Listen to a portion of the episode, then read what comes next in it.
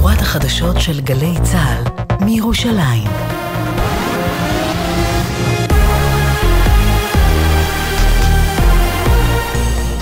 גלי צה"ל מירושלים השעה שלוש, שלום רב באולפן יונתן מודילבסקי עם מה שקורה עכשיו. קשיים במגעים לעסקה לשחרור חטופים. לאחר קבלת התשובה מחמאס, המשלחת הישראלית לא תצא בשלב זה לקהיר. מדווח כתבנו המדיני יניר קוזין. גורמים בישראל המעורים במשא ומתן אמרו כי תשובת חמאס חסרה שני מרכיבים עיקריים רשימת שמות החטופים שבחיים והסכמתו למפתח לפיו ישוחררו כ-400 אסירים ביטחוניים בתמורה לשחרורם של 40 חטופים. גורם ישראלי נוסף אמר כי אם חמאס מעוניין לפוצץ את השיחות, יהיו לכך השלכות. כזכור, ישראל דרשה את רשימת השמות של החטופים בחיים הנכללים במתווה כדי למנוע מצב בו חמאס מסרב לשחרר חטופים הנכללים בקבוצה הנוכחית כפי שעשה במתווה הקודם. בעקבות כך הוחלט בישראל לא לשלוח משלחת לשיחות בקהיר. מחבלי חיזבאללה שיגרו לפני שעה קלה טיל נ"ט לאזור מעיין ברוך, אין נפגעים או נזק. מוקדם יותר היום שוגר נ"ט לאזור מטולה, גם שם לא היו נפגעים ולא נגרם נזק. כתבנו הצבאי דורון קדוש מוסר כי צה"ל תקף בתגובה באש ארטילרית לעבר מרחבי הירי. שר הביטחון גלנט תקף בישיבת הממשלה חלק מחברי הכנסת והשרים ואמר יש מי שתוקף את צה"ל כדרך קבע. זה חמור בשגרה וקל וחומר במלחמה. עוד הוסיף גלנט, מקומי בליכוד ואשאר בליכוד. עם הפרטים כתב התחום הפוליטי שחר גליק. במהלך ישיבת הממשלה שאל השר שיקלי את שר הביטחון מה פשר ההצהרה שהעניק בשבוע שעבר בנוגע לגיוס חרדים. גלנט השיב, צריך לוחמים נוספים, זה לא עניין פוליטי, זה עניין מתמטי. יש הרבה פצועים והרוגים ואתגרים ביטחוניים חדשים. עוד תקף שר הביטחון, יש חברי כנסת וחברי ממשלה שתוקפים את צה"ל בקביעות. זה חמור בשגרה ועוד יותר חמור במלחמה. מצטער לאכזב את חלקכם, אבל מקומי בליכוד ואשאר בליכוד. כך גלנט. ומוקדם יותר, השר בן גביר מתח ביקורת על התנהלותם של השרים גלנט וגנץ ואמר לאמיר איבגי, אם מדיניות הממשלה לא מתאימה להם, אפשר להמשיך בקואליציה של 63 חברים. ראש הממשלה צריך להחליט איזה דרך הוא בוחר. הדרך של הקונספציה הישנה של גנץ, או דרך אחרת שהיא דרך של ימין מלא. בפעם האחרונה שבדקתי גלנט זה מנדט אחד, אפשר להקים ממשלה ולהמשיך עם ממשלה של 63. הגיע הזמן לשנות את הדיסקט. עכשיו אנחנו בקונספציה שצריכה להיות של מלחמה, לא של הכלה. ואם לגנץ ולגלנט זה לא מתאים, ראש הממשלה צריך לקרוא אותם לסדר. יותר ממאה ילדים התייתמו ויותר מ-19 אלף נפגעו בגוף ובנפש במהלך מלחמת חרבות ברזל. כך עולה מנתוני המועצה לשלום הילד שיוצגו היום לנשיא המדינה הרצוג. מדווחת כתבתנו לענייני חינוך יובל מילר. בחודשים אוקטובר עד דצמבר נרשמה עלייה של כ-28% בפניות למוקד 118 שעניינן אלימות, פגיעה מינית והזנחת ילדים ועלייה של כ-37% בנושא אלימות כלפי ילדים במשפחה, זאת בהשוואה לשנה שעברה. 20 ילדים התייתמו משני הוריהם ו-96 התייתמו מהורה אחד. בקרב הורים לילדים מגיל שנתיים עד 12, 84% דיווחו כי ילדם נמצא במצוקה, וכמעט שליש מההורים לילדים עד גיל 6 העידו שהם לא טופלו. אחרי ספירת המעטפות הכפולות, אחוז ההצבעה הארצי בבחירות לרשויות המקומיות עומד על 53% ו-8 עשיריות האחוז, שהם יותר מ-3 מיליון ו-800 אלף מצביעים. כתבנו לענייני פנים שי ישראל מציין שבבחירות 2018 אחוז ההצבעה הסופי עמד על 59% וחצי. ומזג האוויר למחר, הטמפרטורות תהיינה נמוכות מהרגיל לעונה. בצפון הארץ ובמרכזה עדיין צפויים גשמים מקומיים, ברובם קלים. לידיעת חיילי צה"ל ברצועת עזה מחברת מטאוטק נמסר כי מזג האוויר יהיה מעונן חלקית עד מעונן וייתכן גשם קל. משעות הצהריים תחול התבהרות חלקית. ולחיילינו בגבול הצפון, שם ירד גשם מקומי מדי פעם, מלווה ערפילים בהרים. אלה החדשות שערך היום רועי ולד, על הביצוע הטכני מוטי זאדה.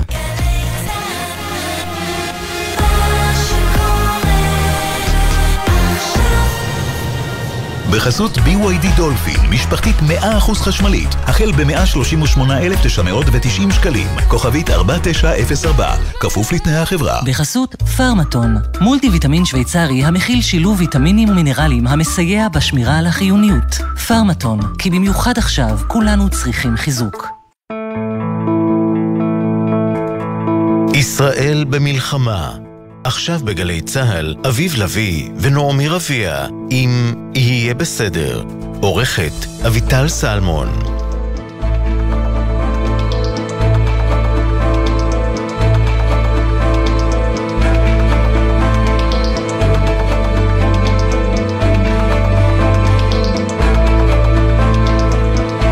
מה קורה? בסדר. תגיד, יש לי שאלה. אה. אתה חושב שזה שיש כל כך הרבה שינויים בשלטון המקומי, כן. זה בגלל שאנשים, שנושבות רוחות שינוי, או בגלל שלא הצביעו הרבה? אין לי תשובה חד משמעית לזה, זה גם קצת הכללתי, כל מקום והסיבה שלו. אתה יודע, זה כמו שאנשים שונים איש מרעהו, אז הם יישובים שונים איש מזה. אה, כאילו יישוב מיישוב אחר ורשות ומועצה אזורית, זה מאוד מאוד אה, משתנה. אני כן, אה, גם ב... אה, בשתיים זה- הגדולות אין שינוי. כן, אבל, אבל גם... יש ב- מלא שינויים אחרים. כל מקום והסיפור שלו, תשמעי, יש מקומות שפשוט היה מאוד ברור שראש או ראשת העירייה וזה פשוט נכשלו. אה, ואז הציבור היה כמה לשינוי, או לחזרה לקוד... לקודמים. יש מקומות אחרים. אני כן יכול להגיד שהשלטון המקומי, קצת בניגוד להרגשה שיש לנו לגבי השלטון הארצי, גם בבחירות הקודמות ב-2018 וגם בבחירות האלה, מציף למעלה כוחות שלפחות חלקם נראים מבטיחים, רעננים, איכותיים. מה מזה גם מה אמ, שאמרנו ב-2018. ובאמת חלק מהמקומות שודרגו, חלק מהרשויות המקומיות שודרגו. תשמעי, יש היום לא... לעומת חלק שחשבנו וקיווינו נכון, והתפללנו נכון, נכון, והתבדינו. אין בזה, זה לא, אין בזה, זה לא מתמטיקה, אין פתרונות בית ספר, זה בסוף בני אדם, וזה בסוף פוליטיקה, אומנם מקומית, ו, וזה מורכב, אבל כן יש הרגשה, תשמעי, בכללי, ושוב, אני, וזה משהו שמאוד מעציב אותי שאני אומר, אבל יש הרגשה היום שהרבה אנשים טובים יימנעו מללכת לפוליטיקה הארצית בגלל התחושה שהיא מייצרת, וה, בוקר טוב. הניחוחות שעולים ממנה. זה יש- כבר 30 שנה יש ככה. הרגשה שיותר אנשים טובים הולכים לפוליטיקה המקומית. כי יש הרגשה ששם יכולים לקבל מנדט מהציבור, ובאמת להוביל עיר, להוביל מועצה אזורית ולהשפיע על פניה ו- ולייצר מציאות. ובחלק מהמקרים זה אפילו מצליח להם. נכון. אמ, אבל אין לי, אין לי תשובה חד משמעית רוחבית לדבר הזה. בשולי העניין הזה, אגב, אחד המפגעים הידועים והוותיקים אוי, של בחירות זה השלטים. השלטים. אז משני מקומות אה, זה אחד, קיבלתי אה, תמונה מהבוקר למחרת הבחירות בגבעתיים. שלטים ונו, איך קוראים לדבר הזה שמדביקים, אה, מודעות כאילו שמדביקים אה, בכל זה, זרוקים, של כל המועמדים. אה, זרוקים באיזה פינה בעיר וזה, אני נורא מקווה שמאז יום רביעי בבוקר הדבר הזה כבר פונה ונוקה, אני מאמין שכן. אני לא זוכרת מי זה אמר לי שבוע Mhm. שעבר, שאמרו, או, יש גס שם ואין לי איך לכסות את הזה, אין לי איך לכסות את ה... אה, בעלי אמר לי. ניסיתי להיזכר מה היה הקונטקסט, שהם צריכים לכסות, יש למישהו ברזנט אה, לכסות אה, את, ה, את הספות, אז הוא אמר להם, חכו למחר, תיקחו את אחד האלה מהזה, אחד הפלסטיקים שתולים. על ה... מהצד השני, אה, מרענן, גישה מרעננת, יש ראש מועצה חדש למועצת גוש עציון, ירון רוזנטל. אוקיי. שהוא הגיע מבית ספר שדה כפר עציון, כלומר הוא הגיע מעולם שמירת טבע וכן הלאה. אוקיי. הוא העלה פוסט, לדעתי ממש בבוקר שאחרי הבחירות, אולי בבוקר חמישי, שלו ו- ואשתו והילדים מטיילים בטבע, הוא אמר קצת מנוחה אחרי כמה חודשים בלי שינה, מטיילים בטבע וזה. הוא אומר, היום כבר הורדנו כמעט את כל השלטים, והלילה יצאו צוותים שלנו להוריד את השלטים הנותרים, ואם תראו שלטים במרחב הציבורי שעוד לא הורדו, שילחו לי הודעה לנייד האישי, והוא שם את המספר של הנייד האישי שלו. מבקש מהציבור, אם השארנו טינופת, אנא פנו אליי אישית ונטפל. אה, לא מכיר הרבה ראשי ערים. ראשי ש- רשויות, ראשי ראשי. מועצות, כן. ראשי ערים, קחו דוג- קחו דוגמה. מצא חן. יהיה בסדר בגל"צ, זה דף פייסבוק שלנו, יהיה בסדר בגל"צ או בסדר נקודה GLZ, הוואטסאפ לתגובות כתובות, 052 920 1040 052 920 1040 כמובן אגב, אם נגיד עכשיו אנחנו חמישה ימים אחרי הבחירות, יש עדיין ג'יפה של הבחירות אה, זרוקה בכל מיני פינות בעיר או ברשות המקומית שאתם גרים בה, מוזמנים לצלם ולשלוח לנו. ונשמח ולהסביר גם איפה זה, ונשמח אה, לפנות ולנג'ס ולטפל. אה, אז 052-920-1040, 052-920-1040. ויש גם דואר אלקטרוני, אוקיי, כרוכית glz.co.il, אל תשכחו בבקשה לציין את שמכם ואת מספר הטלפון שלכם. מתחילים? שלום הייסו. שלום. אמרנו את זה נכון? כן, בדיוק. אה, מה עושה כרגע בחיים הייסו? אה, כרגע, שנה שעברה סיימתי את הלימודים שלי בבצלאל. Mm, מה למדת? איזו מגמה? עיצוב תעשייתי. וכבר עובדת אה, בתחום? לא, כרגע אני לא יכולה לעבוד. Mm, תכף נגיע לזה. אוקיי. כן. וואו, אז כבר אחרי בצלאל, בת כמה את הייסו? אה, כרגע לפני יום הולדת אני 23. זה אומר שהיום הולדת מגיע בקרוב? כן, במאי. אה, במאי. והסיפור שאת הולכת לספר לנו הוא באמת ייחודי. אה, סיפור שלך ושל משפחתך, שמתחיל ושל אחיה אי. שם, כן, עכשיו הוא שלה ושל אחיה, אבל בעצם אחורה זה גם סיפור של ההורים ושל נכון. אבא בעיקר. בעצם הסיפורנו מתחיל בסוף המאה הקודמת, כשאבא שלך ואימא שלך הגיעו בתור סטודנטים מקוריאה לישראל, לאוניברסיטה העברית, נכון? נכון. מה, הם פשוט רצו ללמוד פה בארץ? כן, בגלל שאבא שלי בתחום של התנ"ך, אוקיי, אז הוא רצה ללמוד תנ"ך בשפה המקורי. וואו, וואלה. בירושלים. אין יותר טוב מזה, זה בעברית. נכון. תקשיב, זו שפה קשה. מה, קוריאנית, עברית? קוריאנית. אה, קוריאנית? כן.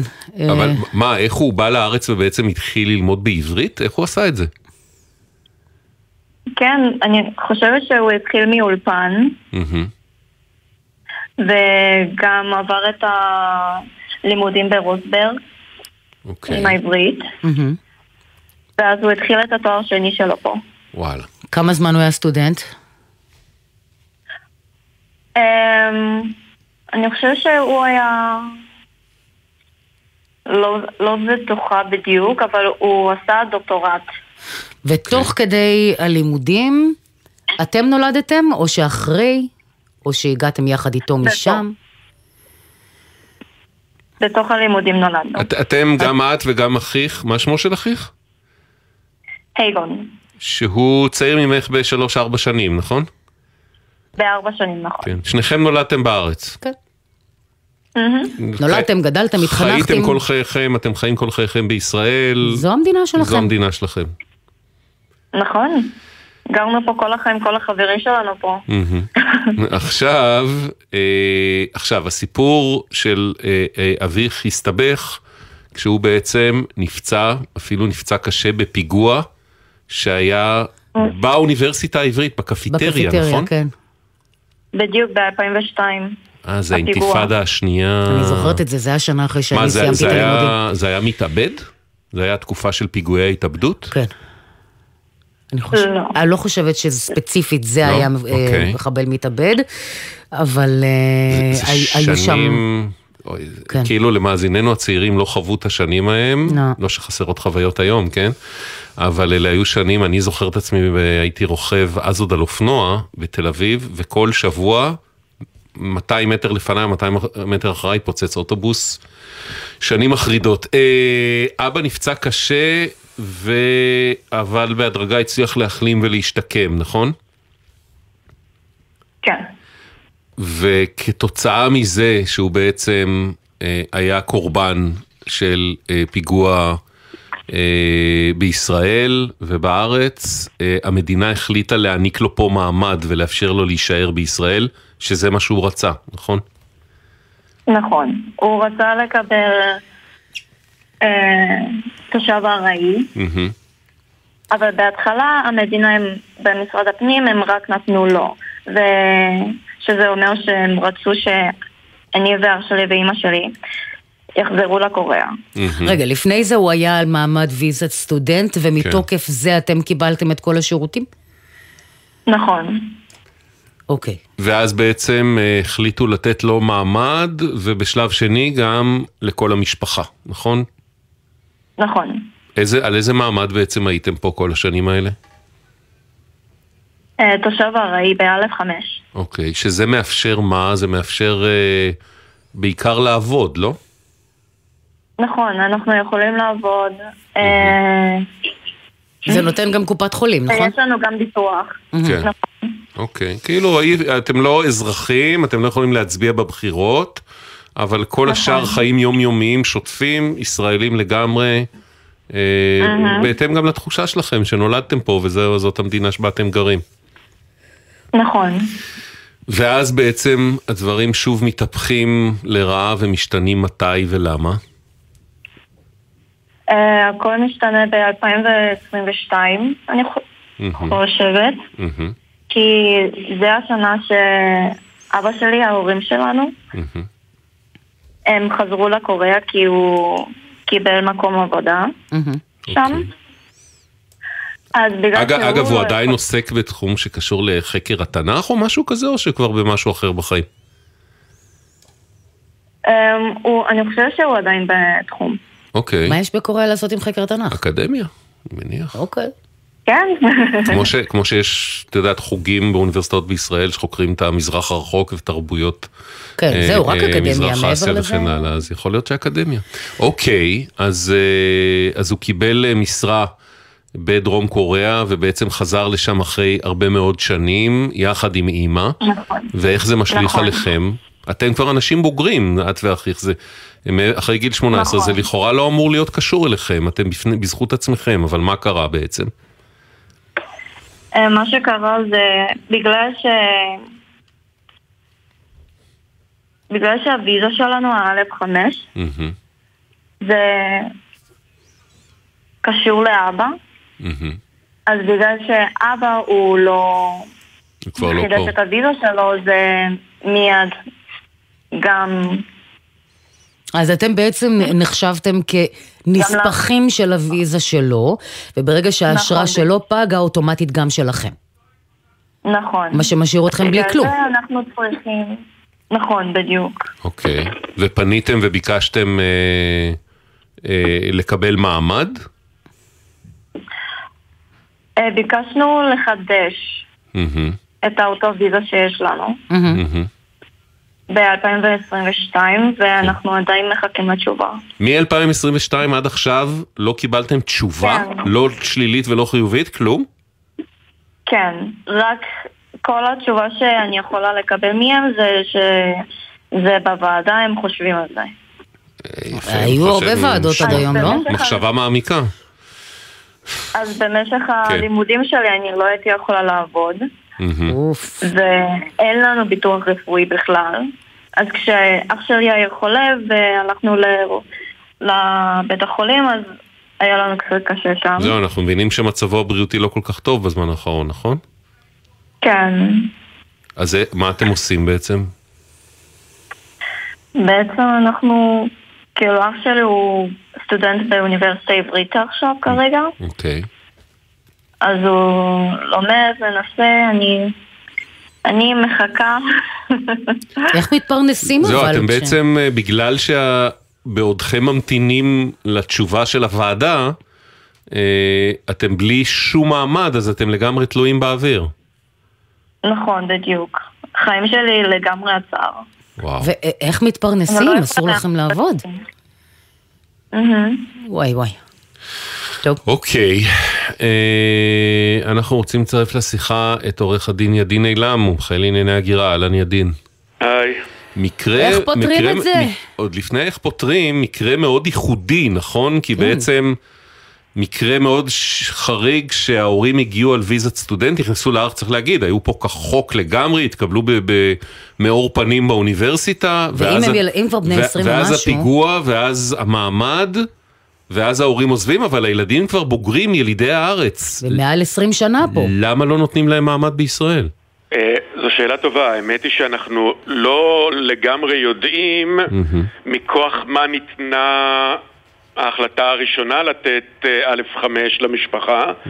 אה, ראינו כתבה אה, ששודרה בטלוויזיה שבתגובה לה נמסר שנדמה לי מנכ"ל רשות האוכלוסין החליט לתת א'5 אז לא בשעתו, ברור אם יש כן. החלטה עכשיו אתה אומר מקרה ייחודי אבל מה שמעניין במקרה הזה, ואמרת גם שההורים היו אה, חוקיים כל הזמן, באופן חוקי בישראל, מהמם. אם הם לא היו באופן חוקי, יכול להיות שלא היינו מגיעים לבעיה הזאת. וזה למה?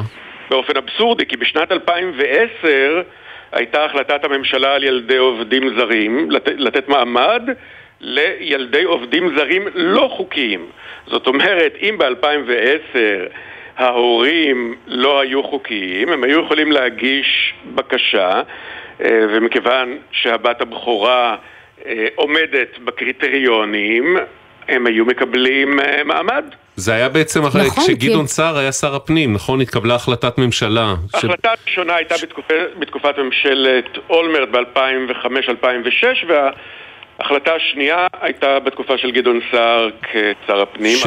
שבעצם הגיעו, הממשלה הגיעה למסקנה שילדים, גם אם הוריהם אה, שוהים בארץ באופן לא חוקי, אבל ילדים שנולדו בישראל, ילדי עובדים הזרים, כן. כן, ושעומדים בקריטריונים מסוימים, יקבלו פה מעמד כי הם נולדו פה והם ישראלים לכל דבר.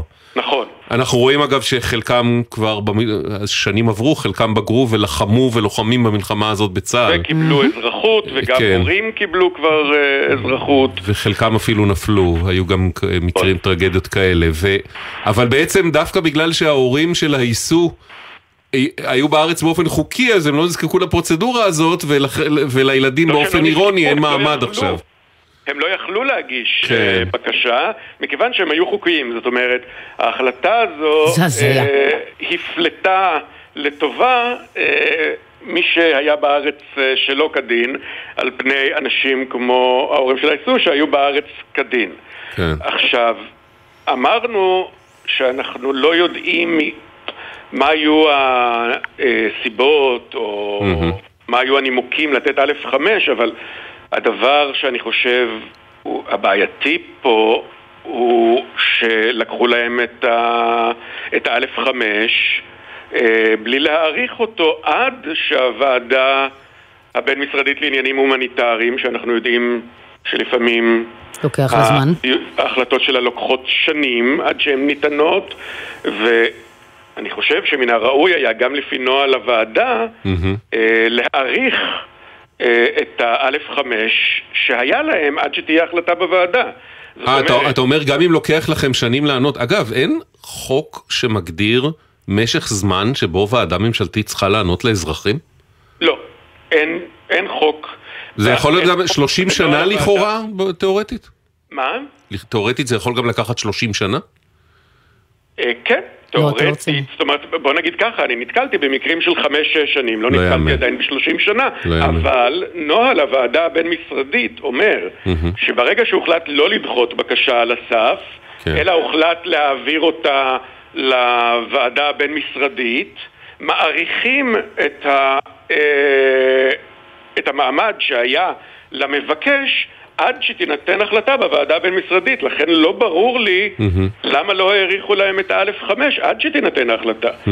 הרי אם היו עושים את זה, אז לא היה לחץ של לימודים, של עבודה, של, אה, של קופת חולים. של פרנסה. כן. אתה, אומר, כן. אתה, אתה אומר מעבר לעובדה שלוקח נצח לענות, אז לפחות בזמן הנצח הזה, תנו להם תנאים בסיסיים כפי שהיה להם קודם, שהם יוכלו... כפי שקבוע בנוהל הוועדה הבין-משרדית שלכם. אני לא המצאתי את זה, על פי נוהל הוועדה הבין-משרדית צריך להאריך להם את האלף חמש עד שתינתן החלטה. וואלה. טוב, מה אומרים אה, רשות האוכלוסין וההגירה? רשות האוכלוסין וההגירה אומרת לנו, המקרה ממתין לעלות לדיון בוועדה הבין-משרדית. אנחנו יודעים שזה ממתין, אבל מתי? אין מתי ואין התייחסות גם לעניין המעמד בינתיים. נכון. כלום. אוי אוי אוי. אה, טוב, אנחנו נורא מקווים, הייסות איתנו, נכון? אני פה.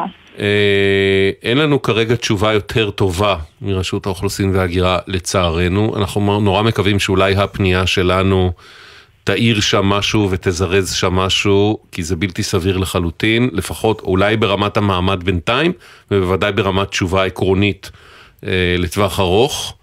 אה, היה לכם ראיון באוקטובר, נכון? האיסור. נכון. אוקטובר 23? 23 או 22? מתי זה היה? 23. אה, השנה האחרונה, לפני חמישה חודשים. אוקיי. ומה, את יכולה להגיד לנו מה היה שם? פחות או יותר, איך הרגשתם שם?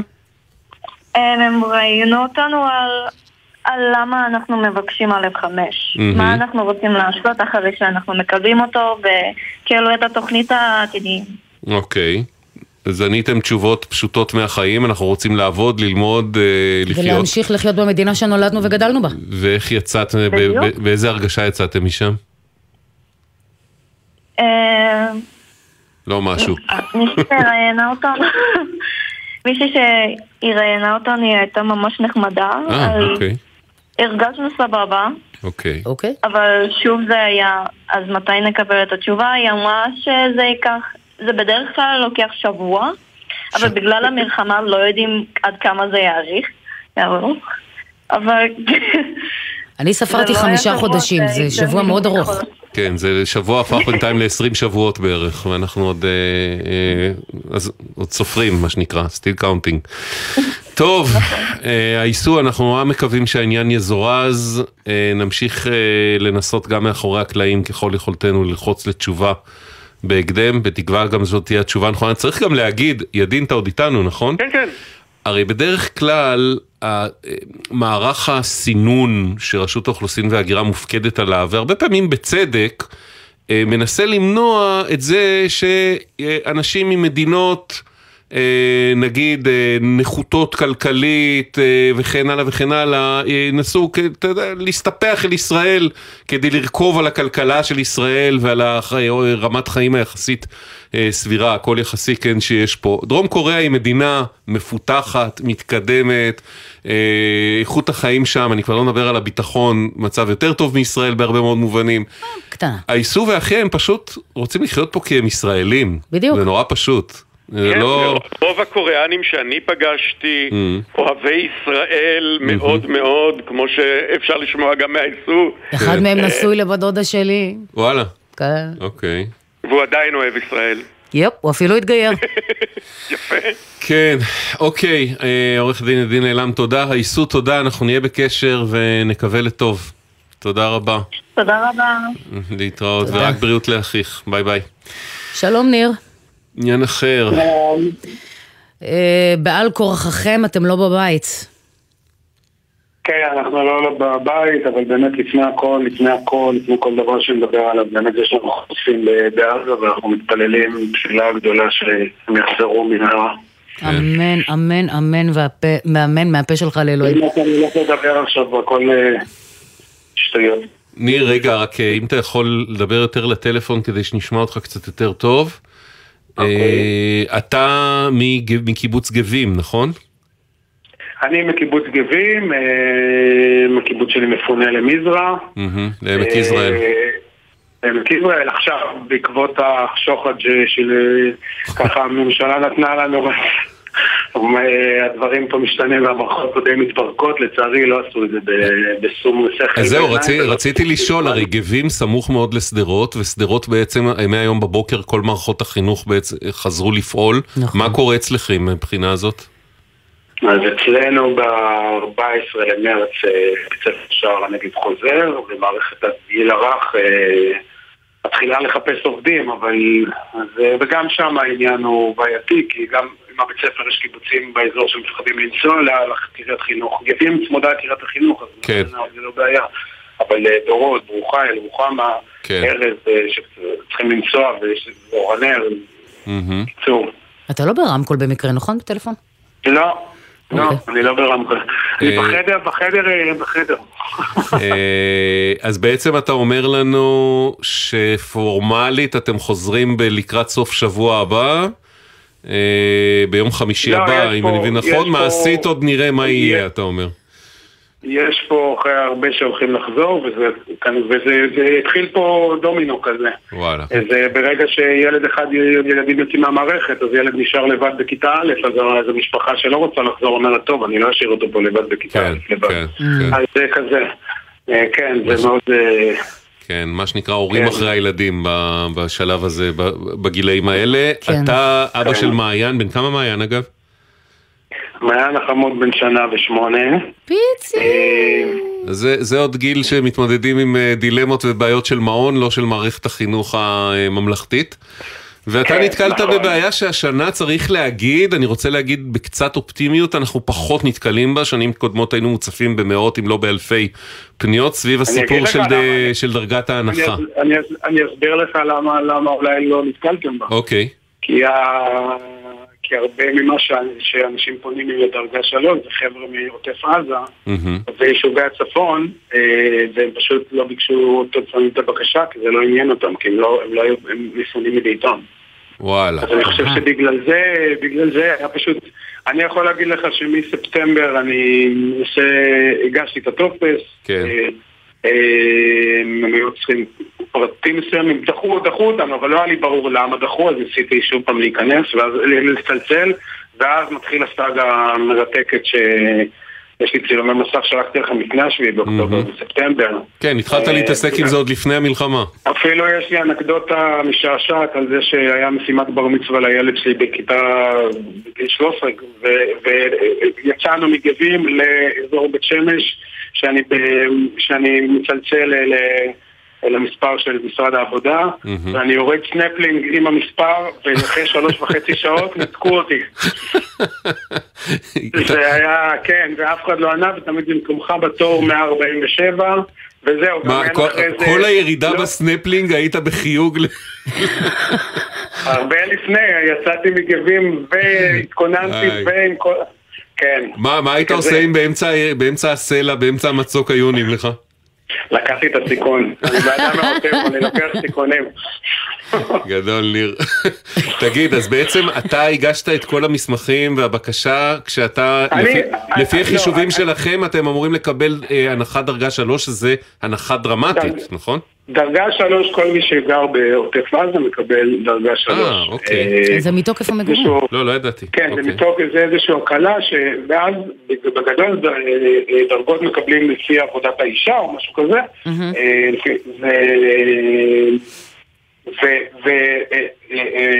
ופה אין פה עניין בכלל, הרי אנחנו גרים בגבים, אנחנו אז מה הבעיה? איך זה נסחב חצי שנה כבר? איכשהו, לא, אני יכול להגיד שגם אני, הילד שלי הגדול, שוב פעם, מיליתי עליו גם ב-2012, זה מרגיש אותו דבר. באמת? ב-2012 ו-13 ו-14, הם תמיד לא, תמיד לוקח... עכשיו, אתם יודעים שאני גר בקיבוץ גבים. אתם רואים שהילד שלי בקיבוץ גבים. זאת אומרת, אתם יודעים שגבים הוא 4 קילומטר מרצועת עזה, זאת אומרת, הוא, הוא בתוך ה-0 עד 7 של עוטף עזה. כן. למה זה צריך להיות תמיד, למה זה צריך להיות תמיד... אז איזה תשובות קיבלת? מה היה ההסבר באמת לשאלות לא המאוד אלמנטריות האלה? לא, אני עכשיו, לפני חודש, חזרו אליי שאני צריך להביא איזשהו טופס של רואה חשבון שאני תושב חבר קיבוץ גבים, וברגע ש... רגע, ומספטמבר עד לפני חודש לא אמרו לך כלום? כלום. לא יכלתי להשיג אותם, לא היה איך להשיג אותם. כל פעם אתה 140 בתור, 130 בתור. תנסי, זה נחמד, מדי פעם אני בודק ככה. לראות איפה אתה בתור? כן, לא, העניין הוא דרך אגב שהם גם לא אומרים לך איפה אתה בתור. אתה כאילו, אתה לא, אתה לא יודע אם אתה באיזשהו מסע במנהרה חשוכה שלא, אתה לא יודע בצד סופה. טוב, פנינו למשרד העבודה לשאול מה נהיה. הם אומרים לנו, ההורים הגישו בקשה לסבסוד כבר בחודש אוגוסט ונדרשו להשלים מסמכים ואף קיבלו תזכורת על כך, כולל מייל עם קישור באמצעותו ניתן לצרף את המסמכים החסרים. אנו מתנצלים על העומס במוקד ועושים הכל כדי לקצר את זמני ההמתנה. נדגיש כי אנו מפעילים ערוצים נוספים, לרבות צ'אט עם נציגים, מייל ועוד. יצרנו קשר עם ניר על מנת לסיים את הטיפול. הכל הסתיים, ניר? הם שלחו לי מייל עם, עם, עם באמת הודעה שזה מסובסד, את הכסף עוד לא זה, אבל זה אמור, זה אמור לקרות. שזה גם למרבה השמחה אמור להיות רטרואקטיבי, אז תיפול עליכם איזה בוכטה, וזה טוב. כן, זה... כן. אנחנו מדברים על איזה 1,600 שקל לחודש, נכון? מתוך השכר... כן, אפילו 1,700. מלא כסף, אוקיי. מעונות זה לא דבר זול. יופי, כן, כן. תודה רבה לכם. בשמחה ניר, ועדכן אותנו כמובן אם יש עוד איזשהם חתחתים בדרך, אנחנו מאמינים שזה כבר מאחוריך. תודה. שיהיה לנו בשורות טובות מעסקת שבויים. אמן, אמן, אמן ואמן. ואם אתם חוזרים, כן חוזרים הביתה בקרוב, כפי שמסתמן, אז שיהיה שקט ורגוע, ויאללה. אמן ואמן. תודה, ניר. אנחנו מזכירים שכאילו שכולם ידעו שהורים מעוטף עזה זכאים לדרגה שלוש. בכפוף לאישורים של מבחן עבודה. זאת אומרת, מי שעובד או לומד בהיקף של 24 שעות כן, לפחות. והעוטף חוזר להיות רלוונטי כאמור, כי נכון. חלק גדול מהיישובים מתחילים לחזור. יס. אה... דקה ושלוש כן. וחוזרים, דקה וחמש וחוזרים. אתם מאזינים לגלי צה"ל. שלום, כאן האסלה שלך. אם הגעת לגיל 50, אנחנו צריכות לדבר. תראי, עם כל הכבוד, אני לא מתכוונת לבדוק לך את הקקי. אז קחי ערכה לבדיקת דם סמוי מקופת החולים. אני מוכנה להיות שם בשבילך. הגעתן לגיל 50? מעכשיו, בכל שנה, פנו לקופת החולים ובצעו בדיקה לגילוי מוקדם של סרטן המעי הגס. היא יכולה להציל לכן את החיים. האגודה למלחמה בסרטן. שלום לכם, כאן אבשלום קור. בעיר נינווה בעיראק נתגלה פסיפס של מלך אשור המתאר איך הוא שם מצור אצלנו על העיר לכיש. התנ"ך מביא את פסוקי המשא ומתן בין שרי מלך אשור לשרי מלך יהודה. נספר מחר בפינתי, בבוקר לפני שש, בערב לפני חמש. עכשיו בגלי צה"ל, אביב לביא ונעמי רביע, אם יהיה בסדר. הבית של החיילים,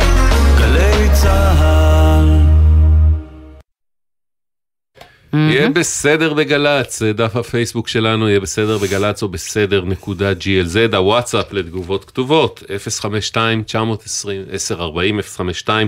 052-920-1040 והמייל אוקיי, מה המייל?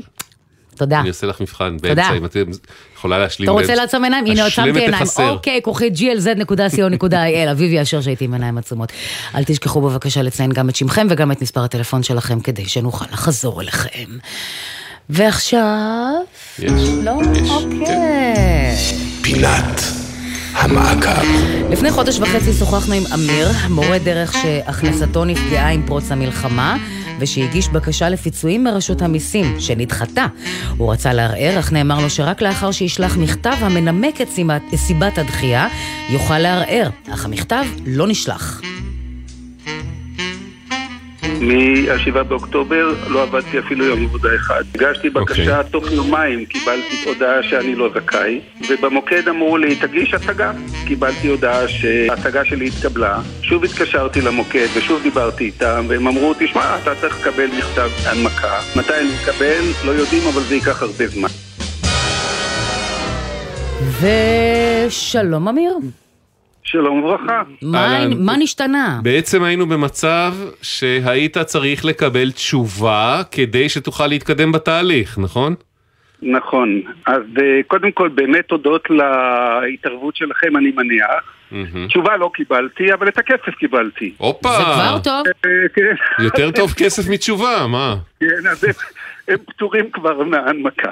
מה, מה, זה, מה זה אומר אגב הכסף? אתה- לא, ש- אני לא שואל אותך על הסכום, אבל uh, מבחינת זה- המסלול, זה אמור לפצות אותך בעצם על מה בדיוק?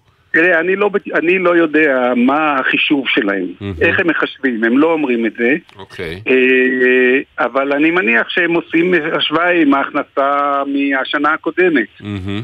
ומפצים בהתאם. ו- וזה מה, ה- זה פיצוי על החודשים הראשונים של המלחמה? על איזה, על איזה על פרק החודש זמן? הראשון על החודש. כן, כי אה, מה שקרה, וזה היה מעניין, הם, אה, הם אה, בהתחלה פרסמו על נזקים אה, בעקבות מל- מלחמת אוקטובר, כן. אבל מאחר והדיווח למס הכנסה הוא דו-חודשי, אני דיווחתי על ספטמבר-אוקטובר, וכנראה שיחסית לספטמבר-אוקטובר שנה שעברה לא הייתה לי באמת ירידה בהכנסה. אבל המלחמה התחילה באוקטובר, כן.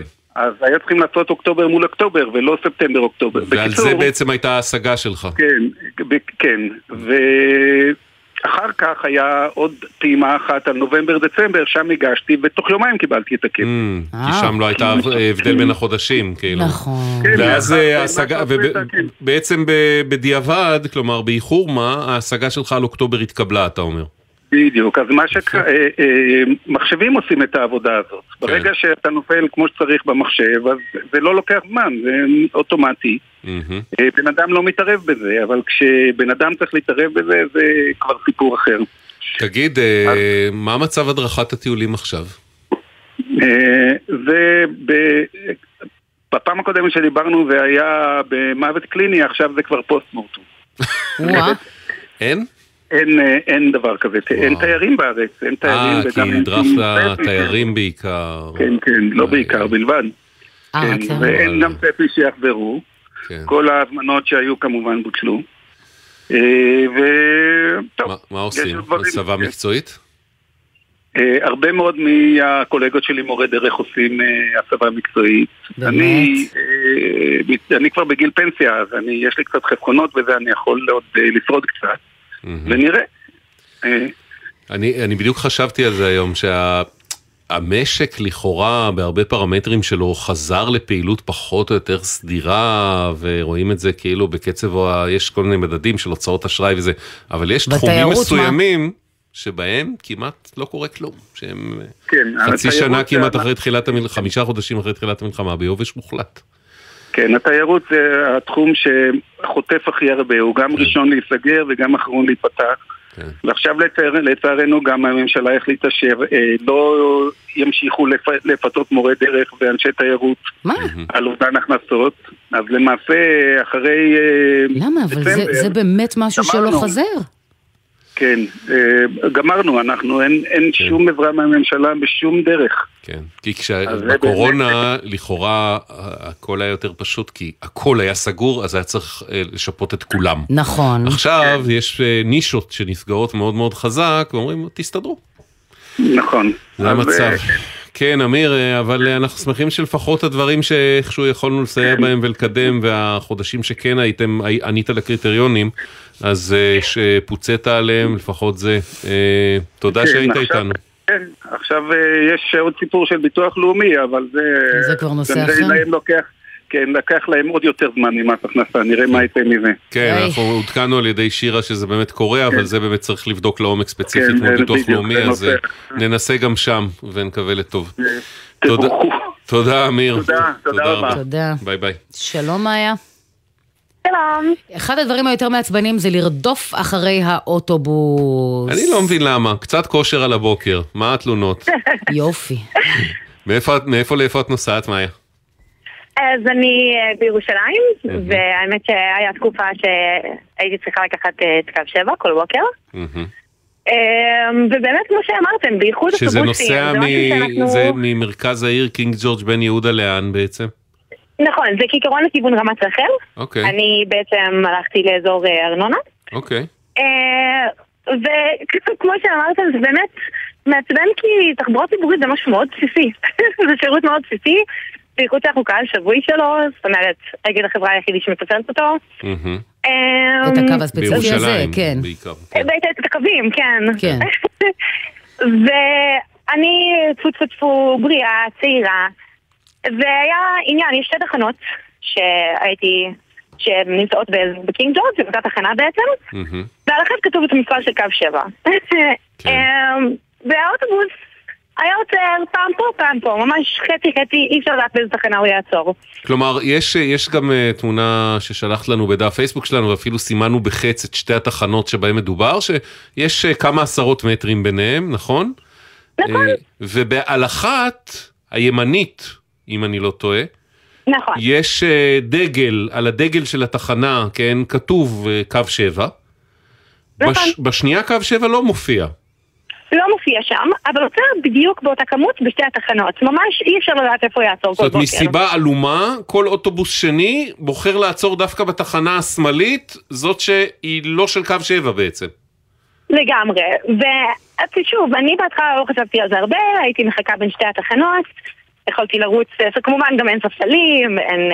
אה, התחכמת, היית עומדת באמצע ורואה, כן. מנסה להבין איפה האוטובוס עוצר ומגיעה אליו מהר. משחק כל בוקר, ללא ספק, כן. אני מניח שמעל גיל מסוים ומעל מצב בריאותי מסוים וזה, זה לא בדיוק עובד. נופ. בדיוק, אנשים באים, יושבים, לא תמיד הצליחו לתפוס את האוטובוס לפני שהוא בכלל עובר, לא הצליחו לראות לפעמים שהאוטובוס עצר, כי לא יראו שהוא הגיע לתחנה השנייה. אוקיי.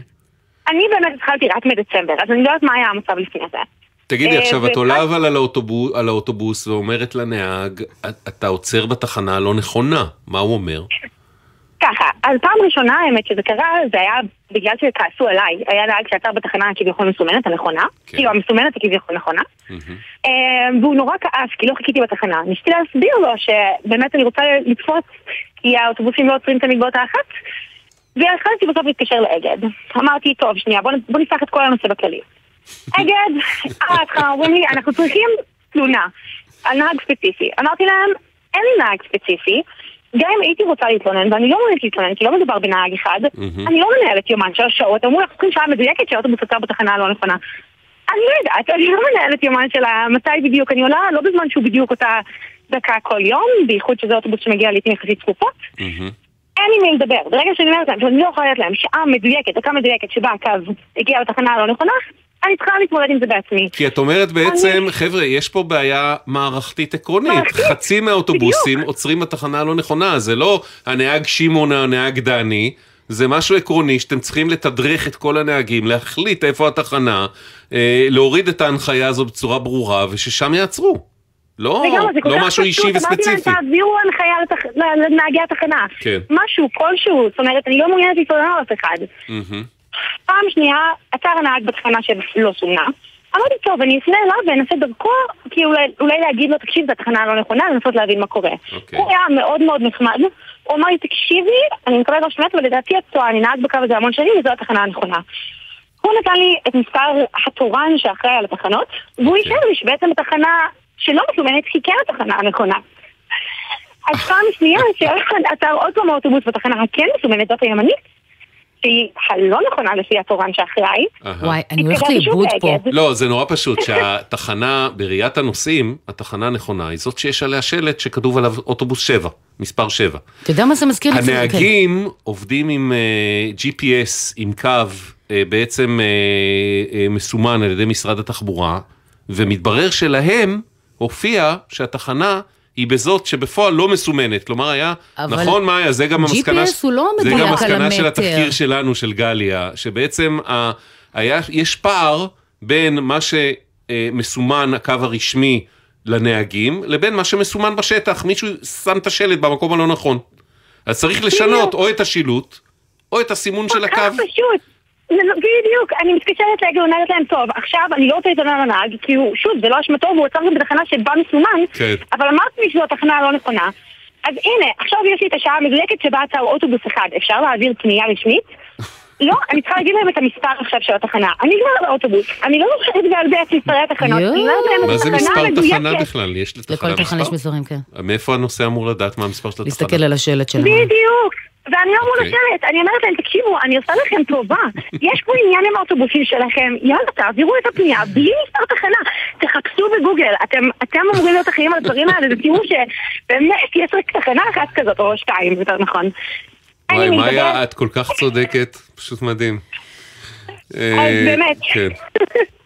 אה, טוב, אה, אין לנו תגובה רשמית מאגד, לא. נכון? אבל אה, הם בעצם, אחרי שהם אה, תחקרו את העניין, צריך להגיד, מרגע שפנינו לאגד, זה צריך להגיד לזכותם, הם נכנסו לעובי, לעניין, נכנסו לעובי הקורה, צריך להגיד את זה לזכותכם ולזכות גליה התחקירנית שלכם, כי אני כתבתי פוסט שלולא כן. הפוסט ולולא גליה זה בכלל לא היה מתקדם לשום מקום. זאת אומרת, רק כי היא ממש לקחה את העניין הזה על עצמה, כן. ואמרה לי בדיוק מה לעשות, וטיפלה בו. והיא תדרכה אותך בעצם שהאפיק הכי טוב להגיש תלו- אה, פנייה או תלונה זה באתר שלהם עם כל הפרטים, באתר נכון? שלהם, נכון. אה, דבר כן. שאגב גם לא אמרו לי, אפילו לא אמרו לי, תקשיבי, את יכולה להגיש תלונה באתר.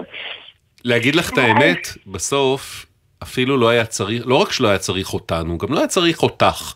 כי הרי הנהגים רואים שחלק מהנוסעים מחכים להם בתחנה הלא נכונה, ומישהו שם אמור לראות, הרי לאגד יש אחראי על התחנות, כמו שאמר, תורן זה אמור לראות שהשלט בכלל לא במקום הנכון, הם היו צריכים לתקן את זה בעצמם, אבל בסדר. לא דיברנו על האמור הזה. כל זה עד הרגע שזה בסוף, ברגע שפנינו, זה אני כן אומר לזכותם, הם, יש הרי גופים שגם כשאנחנו פונים לא ממהרים... אה, להודות. ל- ל- ל- לבדוק את העניינים לעומק ולפתור אותם, אז באמת בדקו את זה לעומק, ראו שיש פער בין הסימון בשטח לבין הסימון במסלול הרשמי של הקו, וסגרו את הפער הזה. אגב, מה הם סגרו, אה, מאיה? הם הזיזו את השלט של התחנה, או שהם שינו את הפער ב- ברישום הממוחשב אצל הנהגים? אז האמת שעד שתוקן, אני כבר לא אני לא משתמשת בקו אה, הזה אומרת, בימים היו האחרונים את לא נוסעת. שבדיוק בחודשיים האלה, שאני יכולה להעיד עליהם, זה מה שהיה, אבל אני אני מקווה, זאת אומרת, גליה אמרה לי שהדבר תוקן, לא מ- בטוחה איזו תחנה, יום אחד אני אגלה. אז מאגד אבל, הבטיחו אה, לנו שהכל סונכן ותוקן, אנחנו מקווים שזה נכון. אם אתם ירושלמים ונוסעים בקו 7, אתם יכולים אה, אה, לחוות את זה בעצמכם ולהגיד, למסור לנו, לעדכן אותנו. אם יש בעיות, אנחנו פה, אבל כנראה זה בסדר. אוקיי, אה, כוכ... המוקד הטלפוני שלהם זה כוכבית, אגב, 2800. כוכבית? כן, כוכבית. כוכבית 2800, אבל, אבל? אפשר להגיש תלונה כמו שמאיה זה, או זה או כמו שעות הבנקים רק שלפני בין 8 שנה. לאחת. כן, זה... מה כן. נסגר? לא יודעת. אוקיי, בסדר. בסדר, נו. מאיה, תודה על הערנות האזרחית והאכפתיות. תודה לכם על העזרה. בשמחה גדולה. ביי ביי. ביי ביי. שלום סיגל. שלום וברכה. אמ, ליאב, היה- צריך איזשהו סוג של פרוצדורה רפואית לליאב, נכון? נכון. אה, אז ככה, אנחנו מבוטחים כמו רבים מאיתנו בביטוח אה, פרטי, ביטוח בריאות פרטי, כי תמיד יש את החשש, חס וחלילה, שאנחנו אה, נצטרך. אה, ובאמת, תודה לאל, לא היינו צריכים. אה, וליאב היא בת 19, נמצאת במכינה קדם צבאית, לפני גיוס, והיא באמת מקפידה שנעשה אבחון נקודות חן, אחת לשנה. הלכנו לעשות אבחון נקודות חן, ומצאו לה נקודת חן מתחת לבית השחי שלא נראתה נחמדה. והרופא אור אמר, אני רוצה שתלכו לכירורג פלסטי.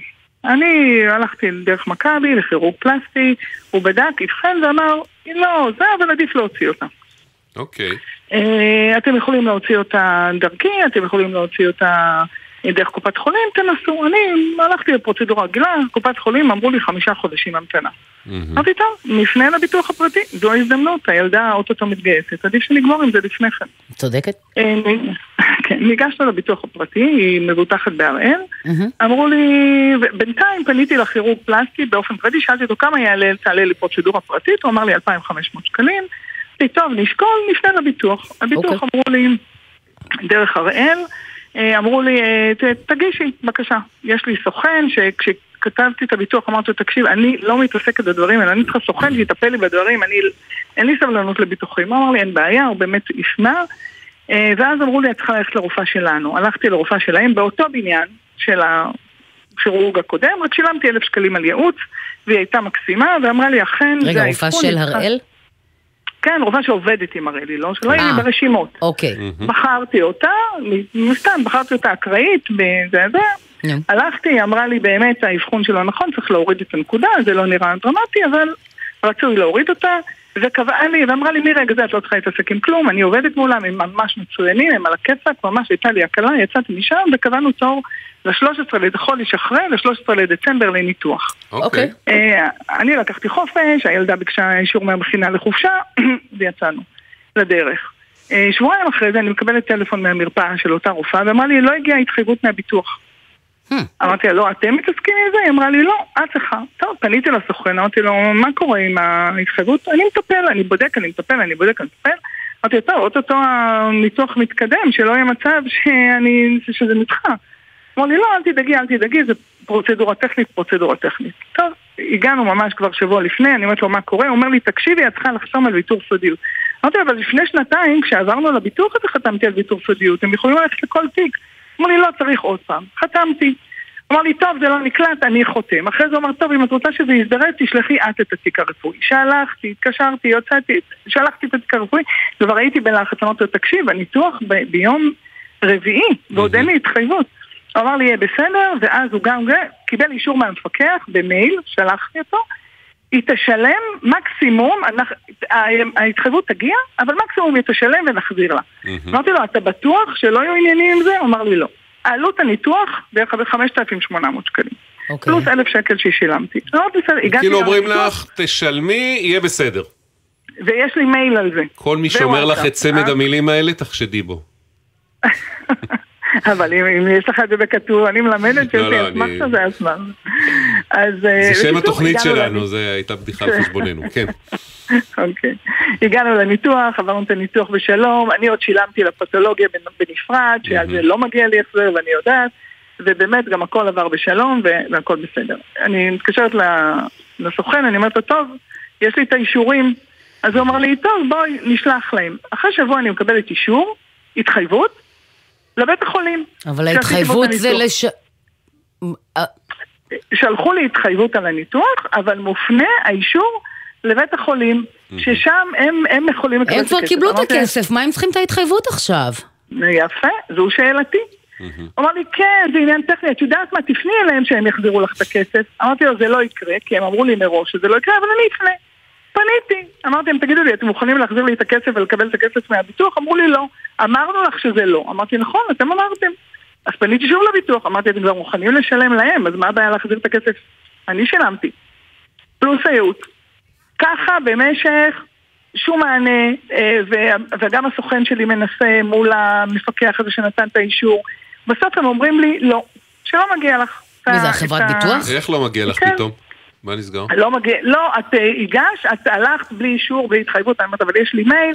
בסופו של דבר, הסוכן אמר לי, הסוכן כל הזמן אמר לי, אורך כדי הדרך, יהיה בסדר, יהיה בסדר, בסדר, בסדר, בסדר, הוא אמר לי, תקשיבי, גם אני כבר, גם הוא אמר לי, אמרתי לו, תקשיב, אני מתייאשת מהם, אני לא אוותר זה מה פה." שנקרא הניתוח הצליח, האמא השתגעה. עכשיו העניין הוא שבאמת, אנחנו אנשים, אני בטוחה שכולם, אין לנו סבלנות להתעסק עם זה. עכשיו, אם זה בסכום קטן, אתה אומר, יאללה, נו, אני מוותר. כן. ואני גם אומרת להם, יכולתי לשלם כבר 2,500 שקל בכל הפרוצדורה הזו, ובשביל מה אני עושה את, את כל הסיפור של הביטוח? ו- ו- כדי שבמקרים כאלו אני אוכל לסמוך עליכם. בקיצור, כלום, שום מענה, שום מענה, שום מענה. בעלי, שיחיה, מת על בתוכנית שלכם. אמר לי, תפני לי, יהיה בסדר. אמרתי לו, לא, מה זה יעזור אותך אחד? אמר לי, תפני. אמרתי, טוב, אני אפנה לתוכנית, יהיה בסדר, פניתי, שירה הייתה מקסימה, ענתה לי, אמרה לי, אני לא מבטיחה כלום, נראה. ואז אנחנו. פנינו להראל, והם אמרו לנו ככה, אה.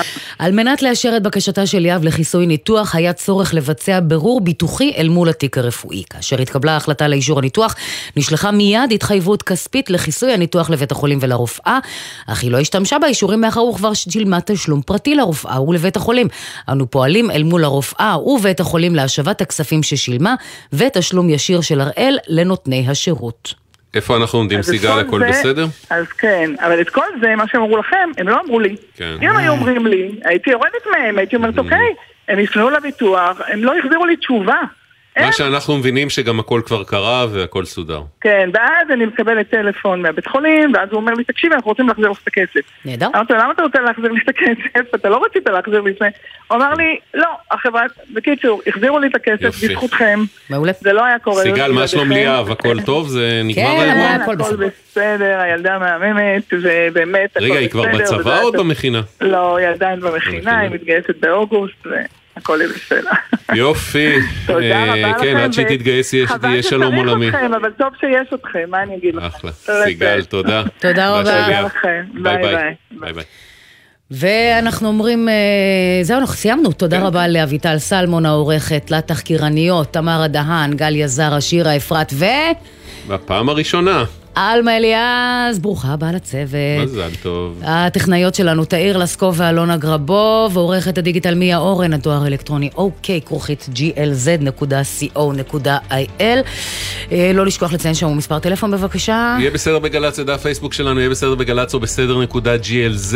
אה, הרבה תגובות על העניין של תחנות אוטובוס בירושלים. מתניה כותב, זה קורה במלא תחנות בירושלים, אפילו לכיוון היציאה מהעיר. חברות, חברים, פרטים, שילחו לנו פרטים, דוגמאות כמו שמאיה עשתה, ננסה לעזור ולטפל. עוד בהקשר הזה, אגב, אה, כותבת לנו אה, אלדה, אני נוסעת בקו 7 והיא כל כך צודקת, כל הכבוד. אלדה, אז למה לא פנית אלינו? Hmm. אבל השאלה אם זה כבר הסתיים, הבטיחו לנו זה נפתר, אנחנו מקווים שכן. בוא נהיה פה נקווה. מחר בשלוש כרגיל. נשתמע. שלום שלום.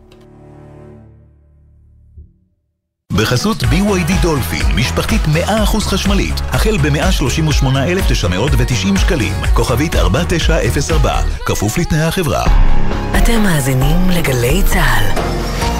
משוחררים מהמערך הלוחם? הקשיבו! אנו תוכנית המלגות אימפקט של ארגון ידידי צה"ל בארצות הברית, ה-FIDF, מעניקים לכם מלגה בסך 5,000 דולר בכל שנה. אתם תרמתם לביטחון המדינה, ואנו מצדיעים, אומרים תודה ומסייעים לכם לרכוש השכלה גבוהה. ההרשמה נפתחה, היכנסו לאתר אימפקט ושיהיה לכם בהצלחה. אישה 2024, יצירה נשית בתיאטרון חולון. יוצרות ומבצעות נבחרות מגישות את מיטב יצירתן במגוון מופעי מקור ובכורות. חמישה עד תשעה במרס בתיאטרון חולון. מאוחר בלילה, כשהזמן של היום כאילו כבר חמק מבין האצבעות.